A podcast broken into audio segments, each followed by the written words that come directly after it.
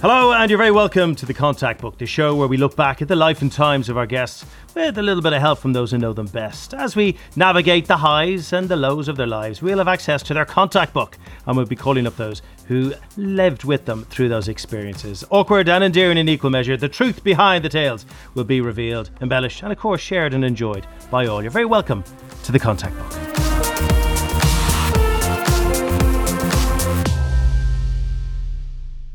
So, when I think of the greatest All Blacks, only one name really comes to mind immediately. Not a McCaw, or not Carter, or not Sonny Bill. No, this fella we're going to speak to is widely regarded as perhaps the greatest All Black of all time. He's the All Blacks All Black in my eyes. He made his debut in 1986, won the first cup for New Zealand, of course, in 87. And, well, the next decade, he accumulated 121 caps, 92 in test matches, and he only missed two games in 10 years. The result of that, well, he kept the now legendary Lions coach Warren Gatland on the bench, and he never got a New Zealand cap because of this fella. He is, of course, one of rugby's great fellas. He is Sean Fitzpatrick. Fitzy, how are you? Good to speak to you. How are you, Craig? Good, mate. Very, very good to hear your voice again. And, Can't believe uh, you're look, looking forward to this. I can't believe you're letting us at your phone, mate. That's unbelievable. That's usually yeah, tucked well, inside. I trust pocket. you. You and I, you and I have done a few things together, and you know we toured New Zealand and the the, the Lions, and uh, also what was that? The World Cup was it? No, that was the Lions. Uh, no, it was yeah, the World Cup. World Cup, yeah, yeah, yeah. I can't remember who won it though.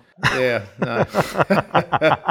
but no, it's good to good to be here, and uh, yeah, especially in these times, it's good to have people like you producing such good content. Well, it's also really everyone's been reflecting during you know lockdown, and it's given you a chance just to slow down and reflect on on your mm. life and your career and, and everything you've done. And I guess you've probably done a bit of that yourself. You must look back fairly fondly at, at all you achieved in your life and all you experienced. It's amazing, really, when you know I've I've done done a few of these, and you know you you connect with people that you you know you don't regularly connect with. So I've, I've really enjoyed that. Um, you know, the family time that I've had. Um, you know, we've been in the same house out here since March, basically, uh, in lockdown.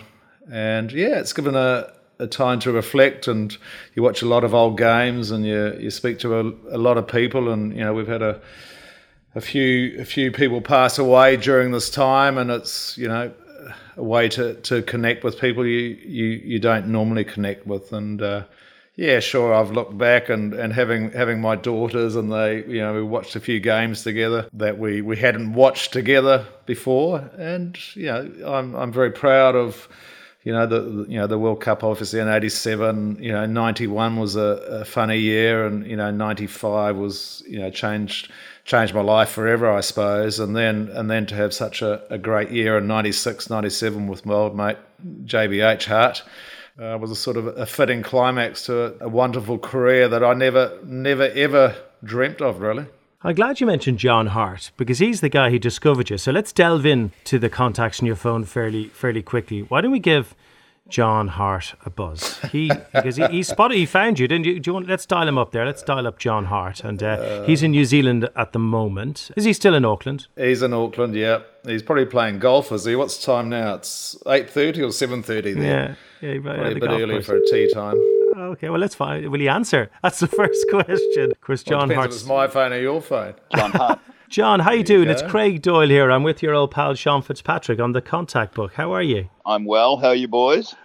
Good, Harty. Thank you, thank you for, for taking lovely, the lovely call. to hear your eloquent tones. Well, I thought, you might be the, I thought you might be out at Muriwai. I'm heading there soon. I'm heading there shortly. Yeah. we should explain you're allowed to live a, a, charmed life now, John, because you're such a successful coach in your, in your career. And you obviously coached the All Blacks. We'll talk about that in a moment. But you were coaching um, at Auckland when you spotted a, a young Sean Fitzpatrick. Uh, what was he like when you spotted him back then? How old was he? he was a pimply uh... face, um, carpenter's apprentice, I think, and um, quite arrogant and very confident. But tell him what you, uh, tell know, him what you think, Hardy. Speak openly. hey, John, I, I can confirm the pimples have gone. and, uh, he was a uh, excellent young man, I got to say, and um, took him a little while to find his way in rugby. You know, I think I think the first time we really got together, Fitzy, was when you came on the our European tour in '84. Yeah, um, the Barbarians. And oh no, it was so '83, '84. Yeah. That was the Auckland one. Yeah. I was everything that Hardy said. Then I don't know about being a pimply face kid, but I must say that uh, I didn't. I was playing for probably I was playing for university, and, and I got taught some bad habits, I suppose, Hardy, by by our great mate John McDermott and Grant Dixon and Bryce Bevan, Matafa Keenan, and, and all those. John and Drakey, who got me to, to university, but it was just it was it was a time, I suppose, Craig, where I had natural ability, but I, I didn't realise that natural ability really. And, and Harty was the one that sort of got the best out of me. And I always say that, Harty, to you, that, you know, you, you pressed my buttons. It was tough love between you and Andy, our old mate Andy Hayden. Uh, there was a lot of tough love that uh, ultimately was a blessing in disguise going forward. I think Fitzy's admitting to being an absolute nightmare yeah, when he first met you, John. Is, is that what he's admitting to? I think it's fair, but I mean, there's a couple of things. I mean, I remember saying to Fitzy, he, he was in the squad, Auckland squad, and I wasn't playing him. And, and I sat him down and I said, I'm not going to play you until you can go three consecutive games for the university and not get penalised for uh, over vigorous play and go away and learn to throw the ball in. Because I remember we'd had a training run with at Auckland and Fitzy had thrown it in crooked again and Andy Hayden threw the ball back at him and said, "Go and learn to throw the ball in." So between us, we actually gave him a message, and he did become probably one of the finest exponents of throwing the ball. I'm not going to say, Craig, we ever quite got on top of the over vigorous play. I'm not sure that. that uh... um, it's kind of amazing. I think you're 21 years old. That was 1984. To think three years later you know, you're playing in, in, a Rugby World Cup final. Just give us an idea, both of you, the state of, because we look at the All Blacks now and it's this amazing sporting brand and it's all kind of very slick and we look at the documentaries and the jersey sales and all that. But pre World Cup, pre 87, it was a very different story. What, what were they like, guys? You know, in 86 was a very disruptive year in New Zealand rugby. The Cavaliers, um, uh, led by our very good friend Andy Hayden, took off on an unofficial tour to South Africa. Rugby was very split. If you remember coming into 87 World Cup, a lot of the nations actually weren't certain about the World Cup and how it would work. And New Zealand really was going through some difficult times. But ironically, it was the World Cup that united New Zealand again in rugby. Mm. And um, it was a fantastic event. And, and Fitzy, you know, remarkably, he got his break there because uh, Andy Dalton had been appointed captain and obviously was a hooker and he blew his hamstring trying to beat Fitzy in a run. I think Fitzy was probably pushing him to the limit. And, um, you know, Fitzy became a very integral and dominant part of what became a very good, what was an outstanding side in '87. I think back, Hardy, and yeah, we didn't. I think we assembled on the Wednesday before the, the first game against Italy on the, the following Saturday, and we, we didn't really know what to expect, Craig. And I think it was the first time New Zealand rugby we had uh, the, we had Brian Lochore as the as the the head coach, I suppose, Hardy. Then we had the two best coaches in provincial rugby in New Zealand, which which hadn't been done before. We had Grizz Wyllie and then and we had Hardy, who were the two most successful coaches coaches of, of that time. So we were sort of maybe ahead of our time where you coached the backs, Hardy, and I think Grizz coached the forwards. If, if anyone's unsure about how how unprofessional, uh, how amateur the game was back then, there's a lovely story about the Irish rugby team when they played Wales in their first game in the '87 World Cup, and it came to the national anthems, and they forgot to bring the Irish national anthem, and one of the lads went to his bag, and all he had was a tape of the Rose of Tralee and, and while Wales were crying their eyes out to their anthem, the Irish were in the huddle just looking at each other going, that's the Rose of Tralee we're playing there. there. I mean, it was just a, uh, it was just a different time for rugby, wasn't it, guys? Yeah, and the World Cup really did light up the game, and it was a very special time in New Zealand. And you know, I, I, can remember that when going to their first game against Italy, and I think the stadium had about twenty thousand people in it. You know, and it's a forty-five thousand stadium, so it hadn't caught on. The final about six weeks later against France, absolutely packed, and and I can remember going to the ground and people all along the walkways cheering the bus as it went past. It was a you know, it was a remarkable turnaround for the game and very important for the game. Fitzy was that the year? Was that the moment you think the All Blacks started becoming the All Blacks that we know, that we know now? Do you think? Definitely that team. We, you know, we had a, had an amazing sort of two or three years after the World Cup. But yeah, yeah, Michael Jones made his debut. JK was on fire. And from where, as Hardy said, from where we were in 86, you know, I remember coming back, Hardy, from that, that Canterbury game when the Cavaliers left left us in Canterbury and we had to come back and, and face the music at, at Auckland Airport and, and, and then going on the tour at the end of the year to France. And a, a lot of that, that great All Black team sort of through the early 80s, that was uh, their sort of swan song, really you know, Kirky, David Kirk, no one really speaks of Kirky in terms of, of what he did in 86. You know, he led the Baby Blacks and then had a had a very difficult time during that, you know, Bledisloe Cup series in 86. And and then ultimately, he, he was the, the captain that led the All Blacks to the World Cup final. But in saying that, Andy Dalton, and I always say this, as a young hooker, Andy Dalton uh, could not have done more for me in terms of the way he supported me, which was you know, a real show of his character. I think it's fascinating. You won the World Cup in '87 on the Saturday. Tell me what you did on the Monday, Fitzy.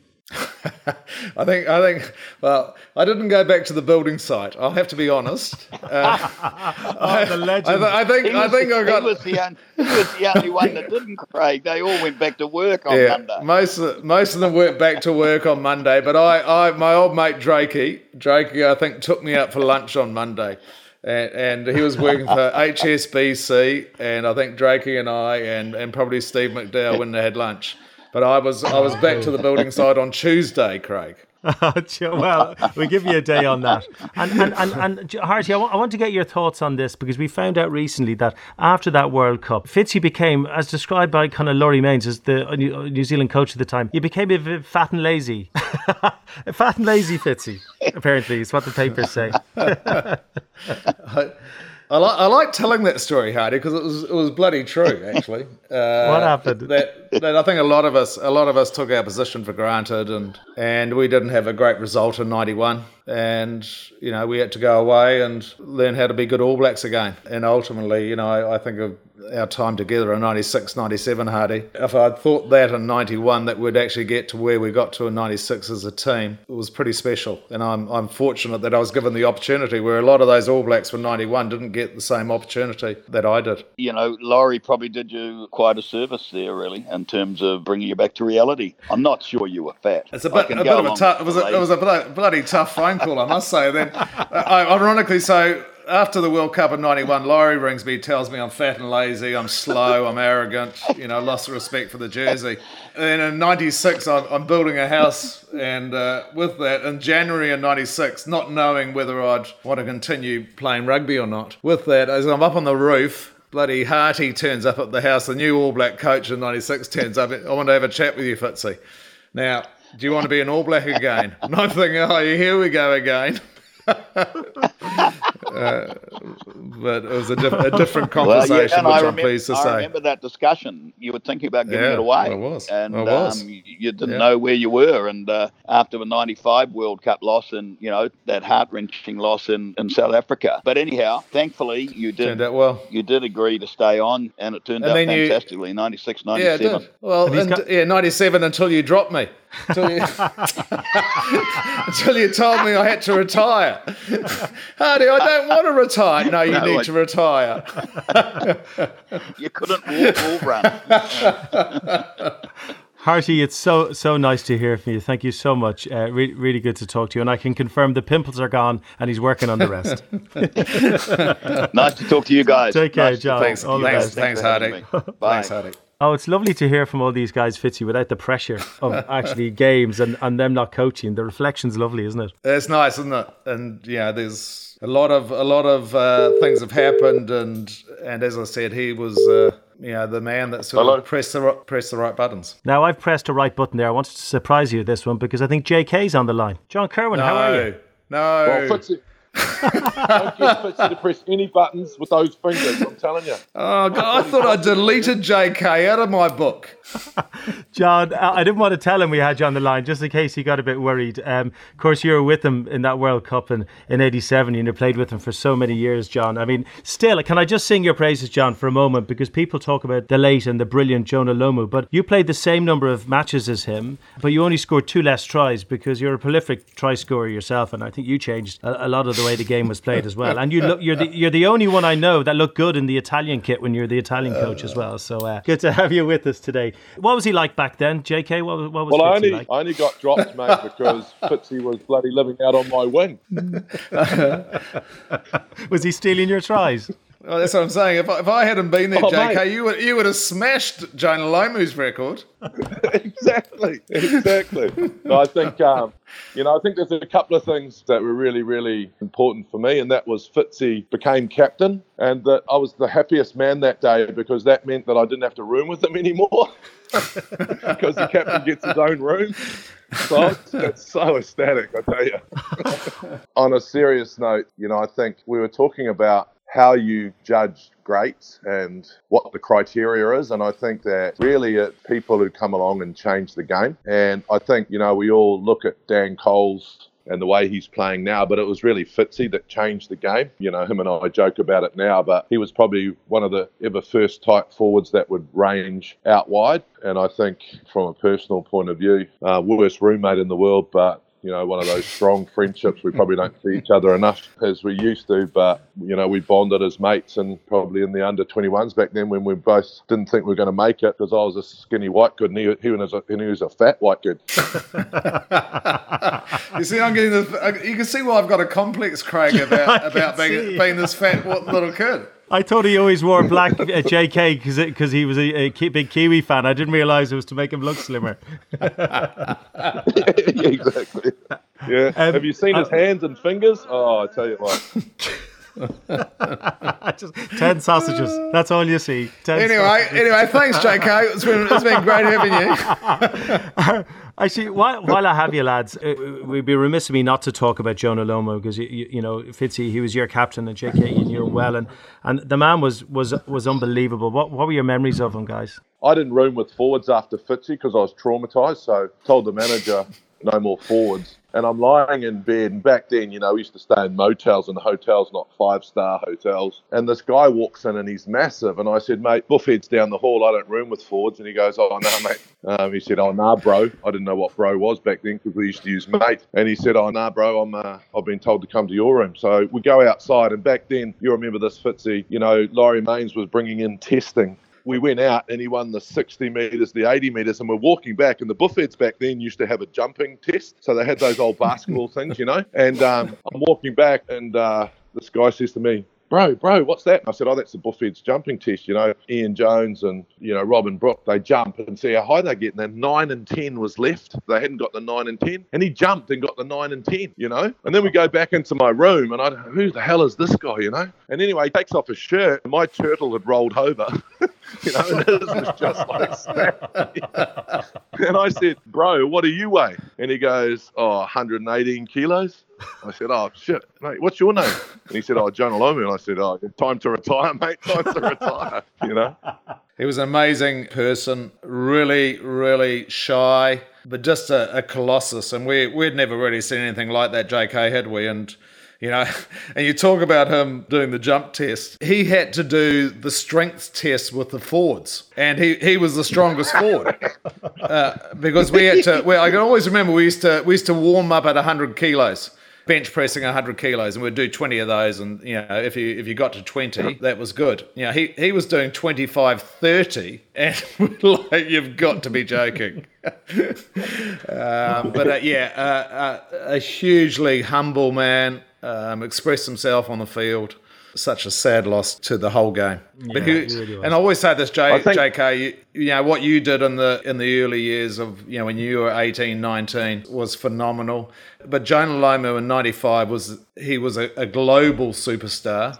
He will only be the only global superstar that rugby union has. I just don't think Well, anyone could do, do what he did. That was so true. And I think that I was talking about it the other day. We don't have a global superstar, and we probably haven't had one since him, and we need one. Like when you hmm. think about football, you think about Ronaldo or Messi. And Lomu was that. I always remember hmm. Fitzy seeing a photo of Robin Williams on Jonah's shoulders, you know, and I'm thinking mm. this is exactly what the game needs. The hardest thing for, for me as an elder, it was very difficult seeing such a shy boy from South Auckland where I grew up having to deal with a lot of the fame and not really mm. being prepared for it in the early stages. And, and it was just hard. And I, and then I met him a few years later and he'd matured and changed. And, you know, it was, it was a really tough time for him, which people probably don't see, but he, Oh. he handled it incredibly well, you know, considering what he had achieved and what he was doing. And then back in those days, it wasn't very PC. Like, you know, I remember walking off the field with my mate Fitzy there one day, and he said to me, yeah, "Are you training like shit today, JK?" And I said, "Shut up, you fat shit," you know. But later I thought about it, and, and he was right, you know because there was no PC back then. You know, we'd talk to each other like that. It was completely wrong. We can laugh about it now. Mm-hmm. But, you know, back in those days, there was no filters. And, and Jonah in the early stages had, you know, sort of liver problems, but people put it down to laziness, you know. So there was, mm. it, it was a pretty tough environment at times, eh, Fitzy? A lot of those things yeah. are wrong now and we can laugh about them. But yeah we laugh about them and talk about them because we want them to change, you know, um, mm. shaming people out. But that was just the era we lived in, you know. And I think that the hardest thing for him was transitioning into fame, but then also the beginning of his illness, which a lot of people put down to laziness. I can confirm, though, that fat shit is still Fitzy's nickname. We just don't say it to his face.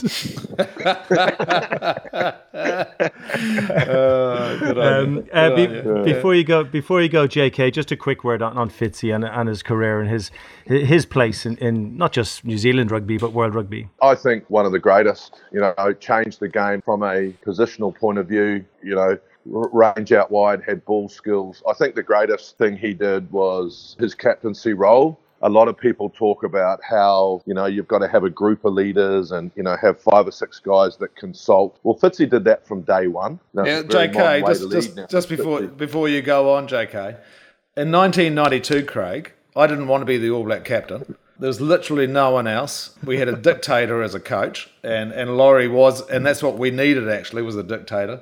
And I I was so lucky to have you, JK, and Foxy, literally. Great Grant Fox, two, yeah. Yeah, I had the two of you just because I, I didn't know what I was doing, literally.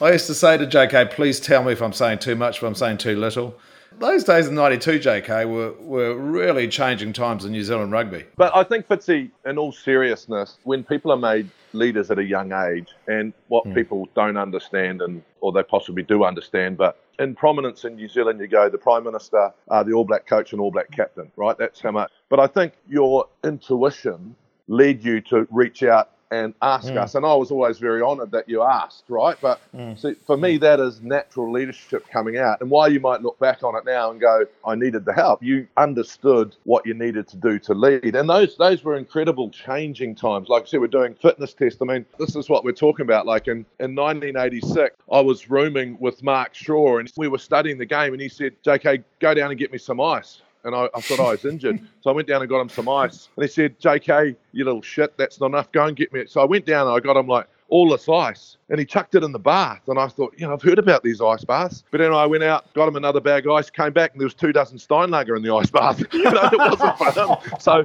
but, you know, but then, you know, two years later, we are doing ice baths and we are doing fitness tests. And, you know, I think 1987 we started doing fitness training. So it was a it was a really progressive time. It was really a big mm. time of change, and and you know you've got to have the ability to continue to change and evolve. And I think mm. that's not easy, especially when you're leading. JK, it's so good talking to you. Thank you so much for joining us. Lovely to reminisce with you, uh, and take care of yourself. Appreciate it, JK. Bye. Thanks, buddy. Bye, bye. You hit on your captaincy there. Only Kieran Read and, and Richie McCaw have captained the All Blacks more than you, and they you know they've played more Test matches. They weren't as many Test matches when you were starting off. It's a, it's a great record to look back on. I mean, it really is. Do you allow yourself that? You know, and I look back now at the, the lovely age I am now as a bit older and I can reflect on these things.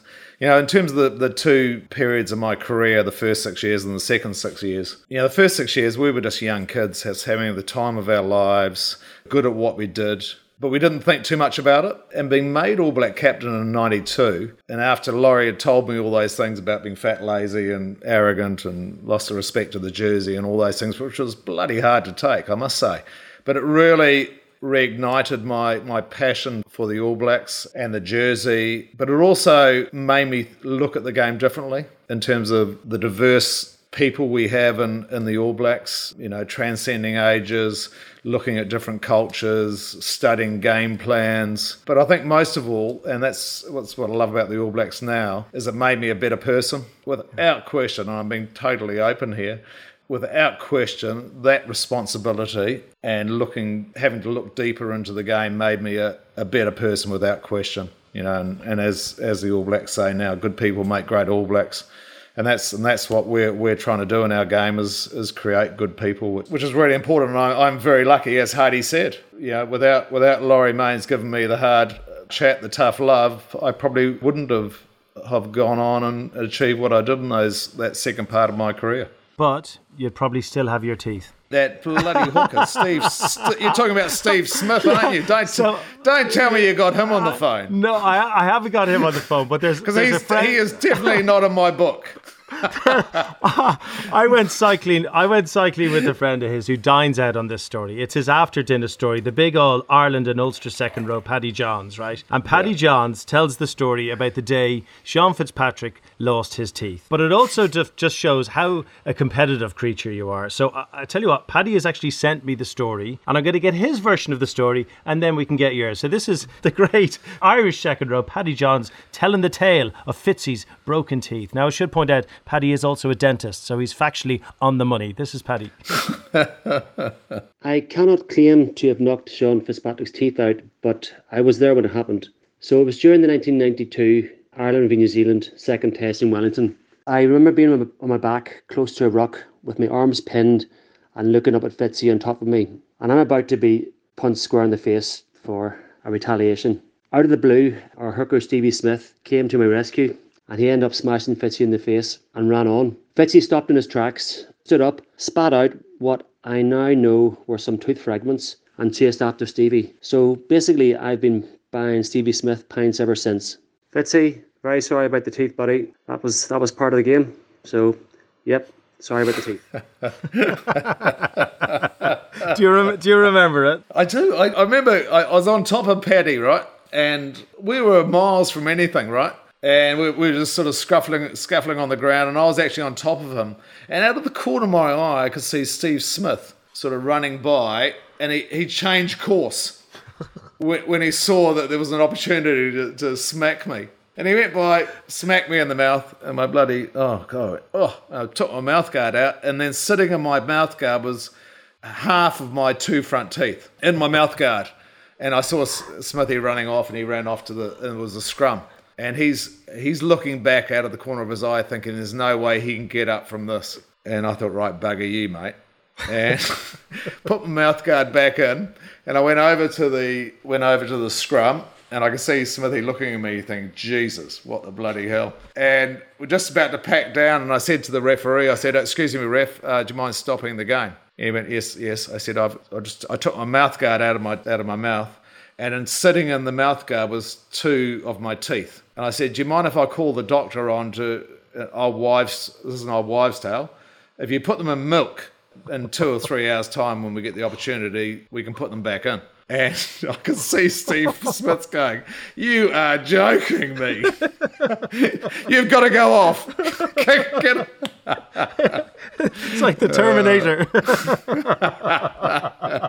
Uh, but I have I have had and and and Steve Smith. I, I probably deserved what I got, but uh, we had a beer after the game. Once I'd come back from having my teeth put back in. Poor old Paddy as well. Paddy is like six foot eight, giant of a fella, but like he's so softly spoken. The thought of you sitting on top and ready to murder him, I don't know.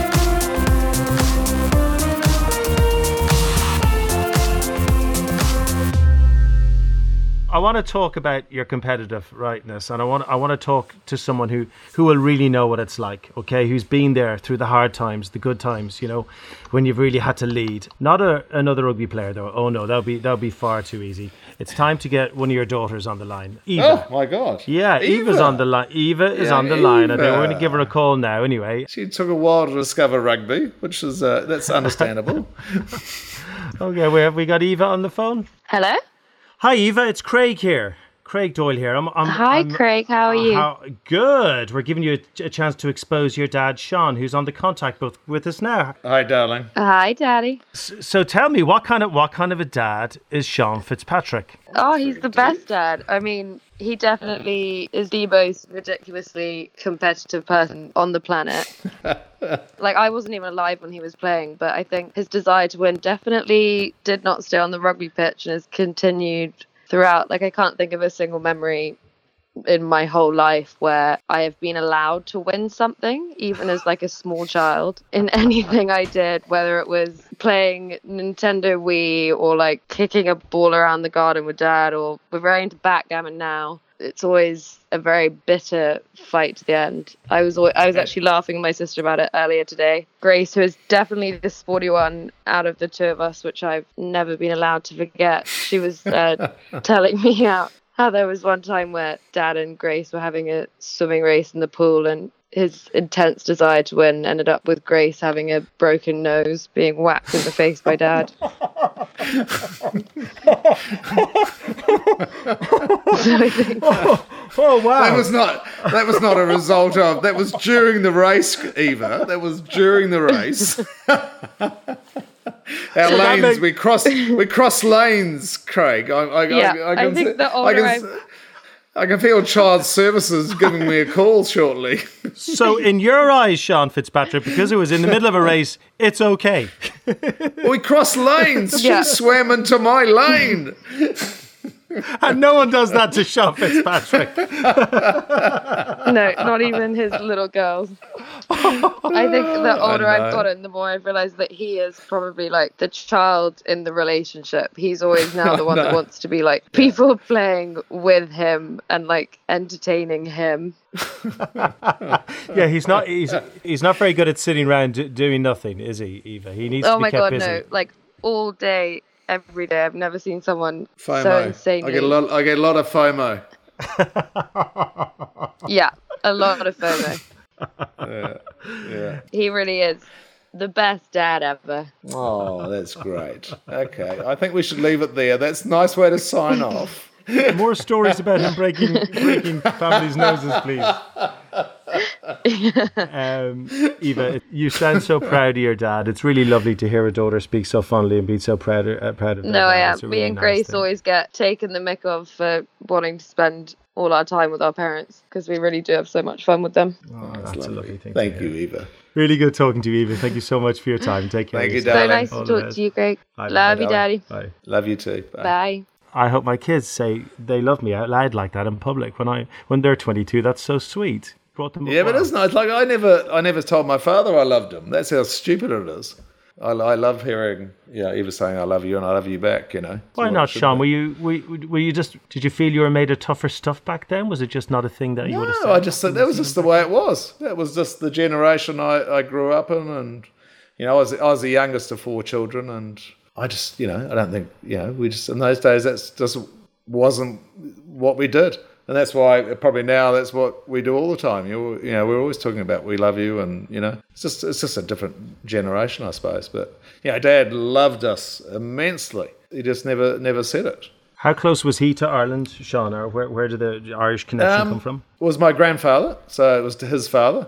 His father, Jimmy, came out in 1920.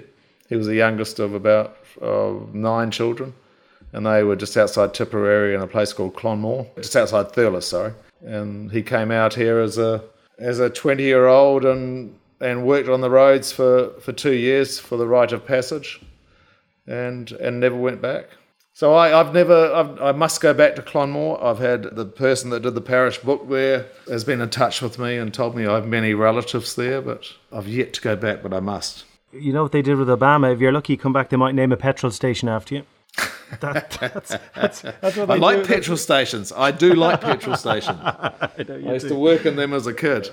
Did you really? You sounded like you were yeah. a hard hard worker as a kid. To be fair, between building sites and, as you said, petrol Oh, we always worked as you know, in, in terms of holidays. You know, in our, our generation, we every holiday you were either mowing lawns or working in petrol stations or cleaning cars or you know just trying to do anything to raise a raise a bit of money.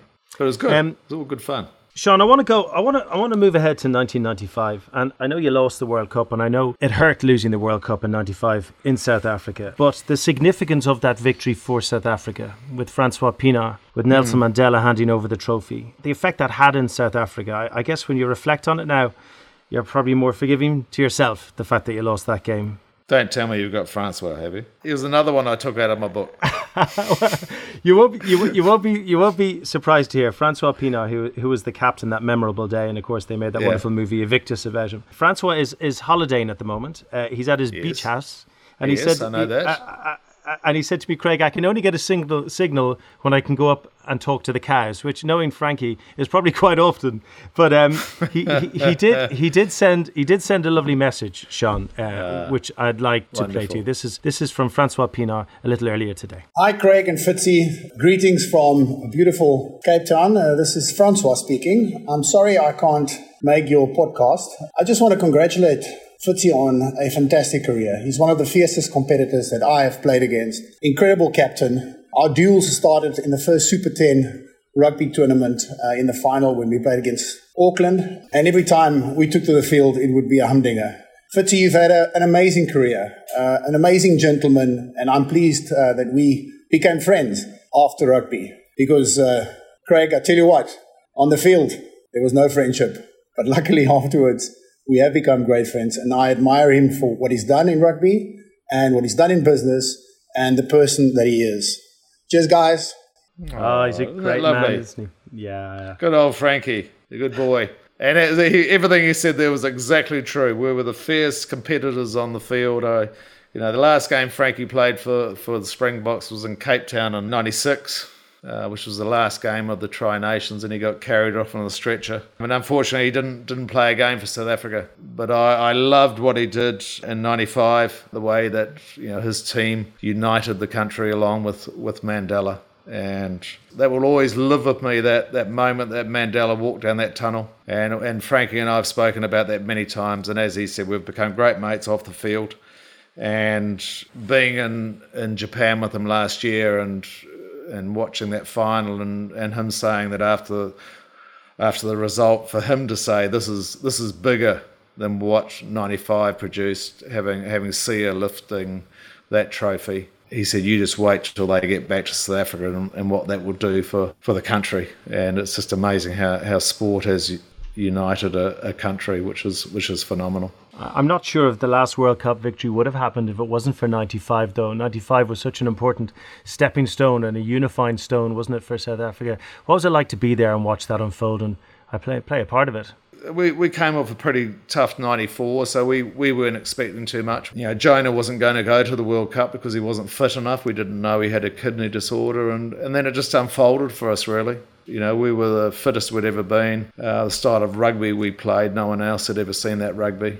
And it was just a, we just had a brilliant time. We were just based in Johannesburg doing our own, own thing uh, went down to Cape Town and, and beat the English and, and came back up. And I look back, always look back at things that we, we don't do very well at in terms of if we'd done things differently. And without question, we probably shouldn't have been in Johannesburg. We should have moved out to a you know a game reserve or just just take ourselves away from the environment and come back on on the, the Thursday or Friday because it's the intensity the siege mentality of the South Africans just really got on top of us, I think, without us really knowing it. And then the, the atmosphere in the stadium was just unbelievable. And that's that's why you know it was one of the greatest days of my life, even though we lost, to be involved in that moment in history and in, in our, our game. You know, it was sad that we didn't win, that we lost an opportunity, but it also was an opportunity where you could see it just united a country unbelievably, and that was sport, rugby, that, that did that. Of course, Matt, Matt Damon played Francois Pienaar in the movie Invictus. Who played you? Uh, Jack Nicholson. I give you that one. I'll give you that one. Um, your connection with South Africa and uh, you know the, the problems and, and obviously your charitable work in South Africa, I, I guess, stemmed from from those days, and most of that now is through the wonderful charity Laureus Sport for Good Foundation. Yeah. Um, briefly, tell us what, what the charity does, what they're all about. It's brilliant. It's it's it's what sort of motivates me now to, you know, this the only charitable work I do is is Laureus, and it was set up by by Johan Rupert, who's a South African, and uh, he wanted to celebrate excellence in sport. It's past uh, sporting icons, I suppose, and and and, and uh, there's now 71 of us. Uh, we started 20 years ago, and we use sport as a mechanism for change. We now support over 200 projects globally. We've raised over 150 million euros, and we support 200 projects in 45 countries globally. So I'm very proud. I'm, I'm the chairman of the academy. Um, we've got some amazing people uh, some of the, the legends of, of, sport that, that I'm like a kid in a candy shop. but we all do it for one reason that we want to use sport as as a way to, to help change the lives of kids that are you know in a bad place or just unprivileged and and sport as as we've seen and that's why rugby and, and what we did in, in Tokyo last year was just a, it's a, an amazing mechanism to unite a nation for one cause so yeah we're very proud of what we've done and uh, and long may that continue now I've looked at the, the, the former sports people involved but one name stands out and this guy, he is just such a legend. It's Daley Thompson. He's got you know two Olympic golds in decathlon, 1884, world champion, the whole lot. You got you got his number right. Please tell yeah. me this is the contact book. Can we can we call Daley Thompson because I would love I just, you to call I, Taylor because I'm actually I'm actually more famous than him. I keep on telling him. Every everywhere we go, we go. Do you know this guy? Here's Daley Thompson. I'm like, oh, bugger. Let's give Daley Thompson a buzz. I wanted to speak to Daley Thompson all my life. Okay, please answer, Daley. Please answer. Please answer. This man, when it comes to athletics, is just, they'll never have an era of athletics like Daley Thompson's era. Right. Hello? You probably have to go, have to go through his, his oh. personal assistant. Uh, hello, is that Daley? It hello, is. Daley. Daley, hi, it's Craig Doyle here in the contact book. I've got Sean Fitzpatrick with me, and uh, we're delighted we, we got through to you. We've just been singing your praises, Daley. Well, well, that's because you're good guys, and Excuse me, I was not. I was not singing your praises. I was telling them. About, I was telling them about your fifteen hundred meter time. How average that is. well, I, am not even going to go into what you're like when we go into the gym because that's the kind of gentleman I am. Daley, do you still go to the gym with Fitzy? Do you, does he is he still as competitive? Yeah, we did. we did a session. Extremely we did a session. Yeah, we, we did a session during a couple lockdown. of weeks ago. Yeah, yeah, absolutely. No, he's he's been great. Honestly, for a really old broken bloke, he is fantastic. Daley, I, I, have to I have to ask. Watching you when I was a kid, you know, uh, certainly in '84, which I just remember so well, everything about the way you competed and the moustache and yeah, the 1500 meters. I knew it was absolutely killing you, but you got those gold medals. I mean, we look back at those moments; they come on TV now and again, and I still cry when I see you in action. You must have wonderful memories from those days yourself. Yeah, absolutely. Except, of course, I'm suffering a bit from Alzheimer's. Can't remember a bleeding thing. Barely my name. well, you won. You won twice. There you go. How about that? Yeah. Oh, oh, that's, that's fantastic. What? I've been Olympic champion. Yeah, yeah, yeah. no, I, I, think I think I think you're right, Craig. It's it's nice to have done all that stuff, and it does it. It, it gives me a nice warm feeling when, whenever I get to think about it. And, you know, it, it's led to some brilliant things. And it's one of the reasons I've gotten to spend so much time with Sean is just because because of those wins. I, I now belong with him in a, in a with a charity called Laureus. And uh, eight or ten times a year, I get to, to spend time with all my sporting heroes, and, and Sean is one of those. It's amazing when you look at the list. You, I just make sure we, we, we keep that. I'm gonna I'm gonna make sure I have that so I can I can play that back to you every time I sort of see you now. um, it, it, takes when you look at the cast list and Laureus Sport, amazing names, so successful, all of you in your own right. To be chairman, to lead such a group of people is a is a pretty tough job. What what is it about Sean that that enables him to be to be that leader? I think you can only do it through one of two ways. You're either really good at the job or you're really lucky. And I guess Sean's lucky. oh, don't you love him? Do you know, Isn't that beautiful? He would be. You would have been a great New Zealander, Daley. You're, you're self-deprecating, take the piss out of everyone. that, and quite good, and quite good at what you did. Oh, top praise indeed from Caesar. Thank you, thank you very much. Do you know what, Craig? Sean has has really uh, put the the wind up everybody because we, we were fairly content for the last couple of years as a, as an organisation, and we we just kind of were sitting back a little bit, and and Sean has has really made us think that we can do more and we should do more and and he's really pushing the organisation. And you know, in the in the last couple of years, it's it's been a revelation as to to how much energy and time and he's he's put into the organisation, and, and and it's really benefited from from that. And that means that the kids we try and help, they've benefited too. So it has been brilliant. That's that's so nice to hear because it's such a brilliant charity. Some of the work it does. We're going to hear about some of it in a moment. Um, Daley, before you go, do you still have the mustache? Of course I do. It's a, it's a little grayer. Actually, it's a lot grayer now. Never let it go, my friend. Never let it go. Thank you, so Daley. nice talking to you. Lovely, mate. Thank you. Cheerio. Cheers, bye bye. Cheers. That was Daley Thompson, and he actually said my name.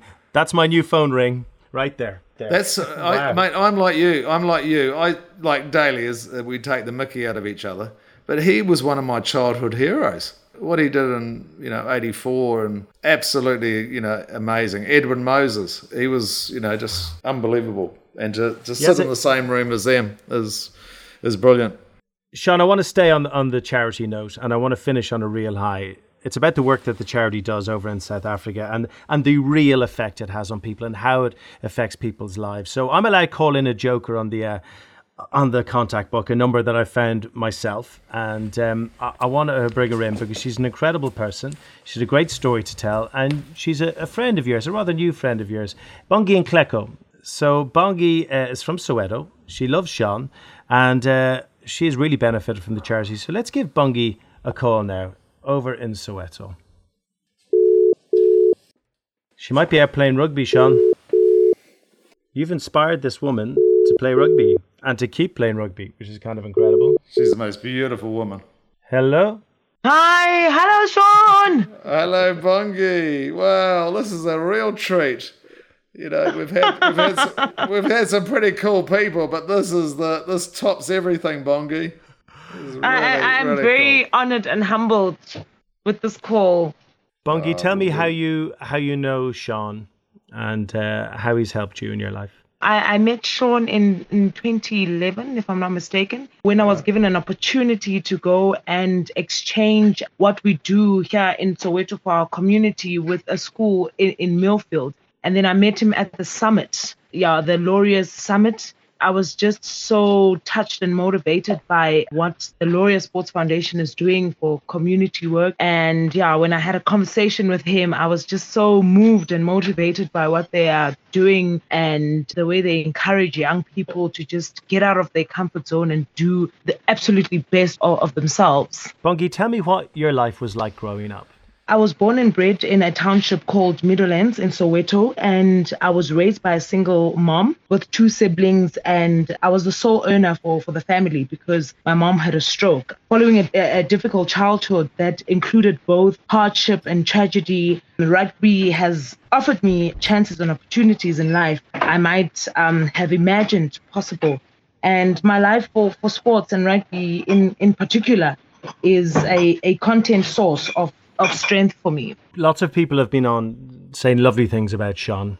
So it's your chance now, and I'm interested to know how Sean helped change your life and, and, and lead you down the path you're on now. Um, Sean, you're such an, an an amazing person, and you know, looking at you and your rugby career, you have touched our lives, and I, I don't know how to how to thank you.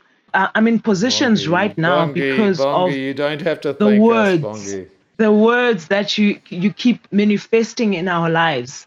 So um, we have to tell you we you have to know that just by the words you don't you don't even have to the words that you say within us it, it goes a long way. I know my boys right now that went to Hong Kong in Yeah, 2010 that went they they, they it was their first time in a flight but now they are sport coaches they're personal trainers now because of just that small seed that you've That's planted great- within them That Bongi, that is a great story. And, and Craig, Bongi is is an example of people that have changed our lives. You know, there's 71 Academy members now, and people like Bongi don't realize, and I, well, I'm sure you do, Bongi, but you are such an inspiration to us. That is why we do what we do.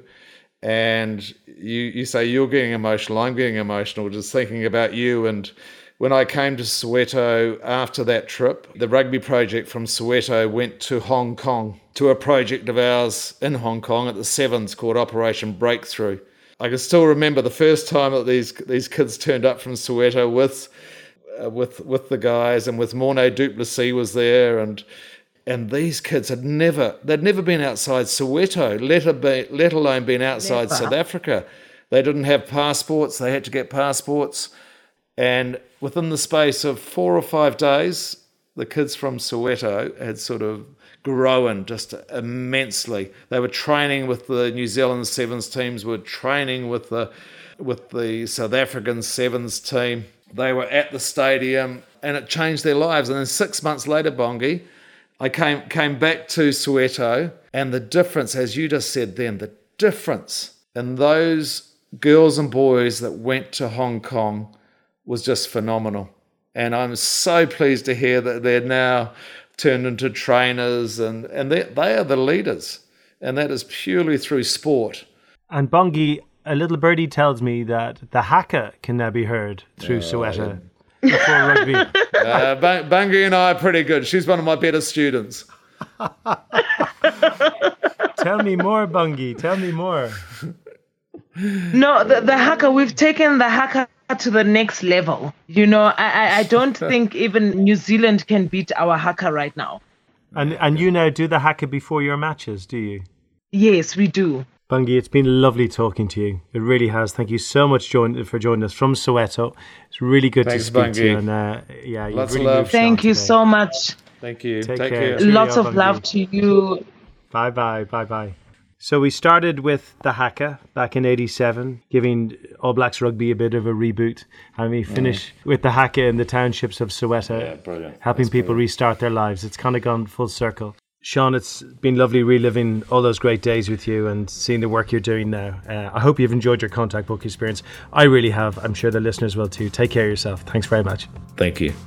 You've been listening to the Contact Book. The show was produced by Keith Doyle and it's been made by Three Rock Productions for Auddy. I hope you've enjoyed it. Please do subscribe. Lots more great interviews, lots more insight from the those who know our guests the best coming your way here on the Contact Book. Until we meet you again and talk to you again, take care and bye bye.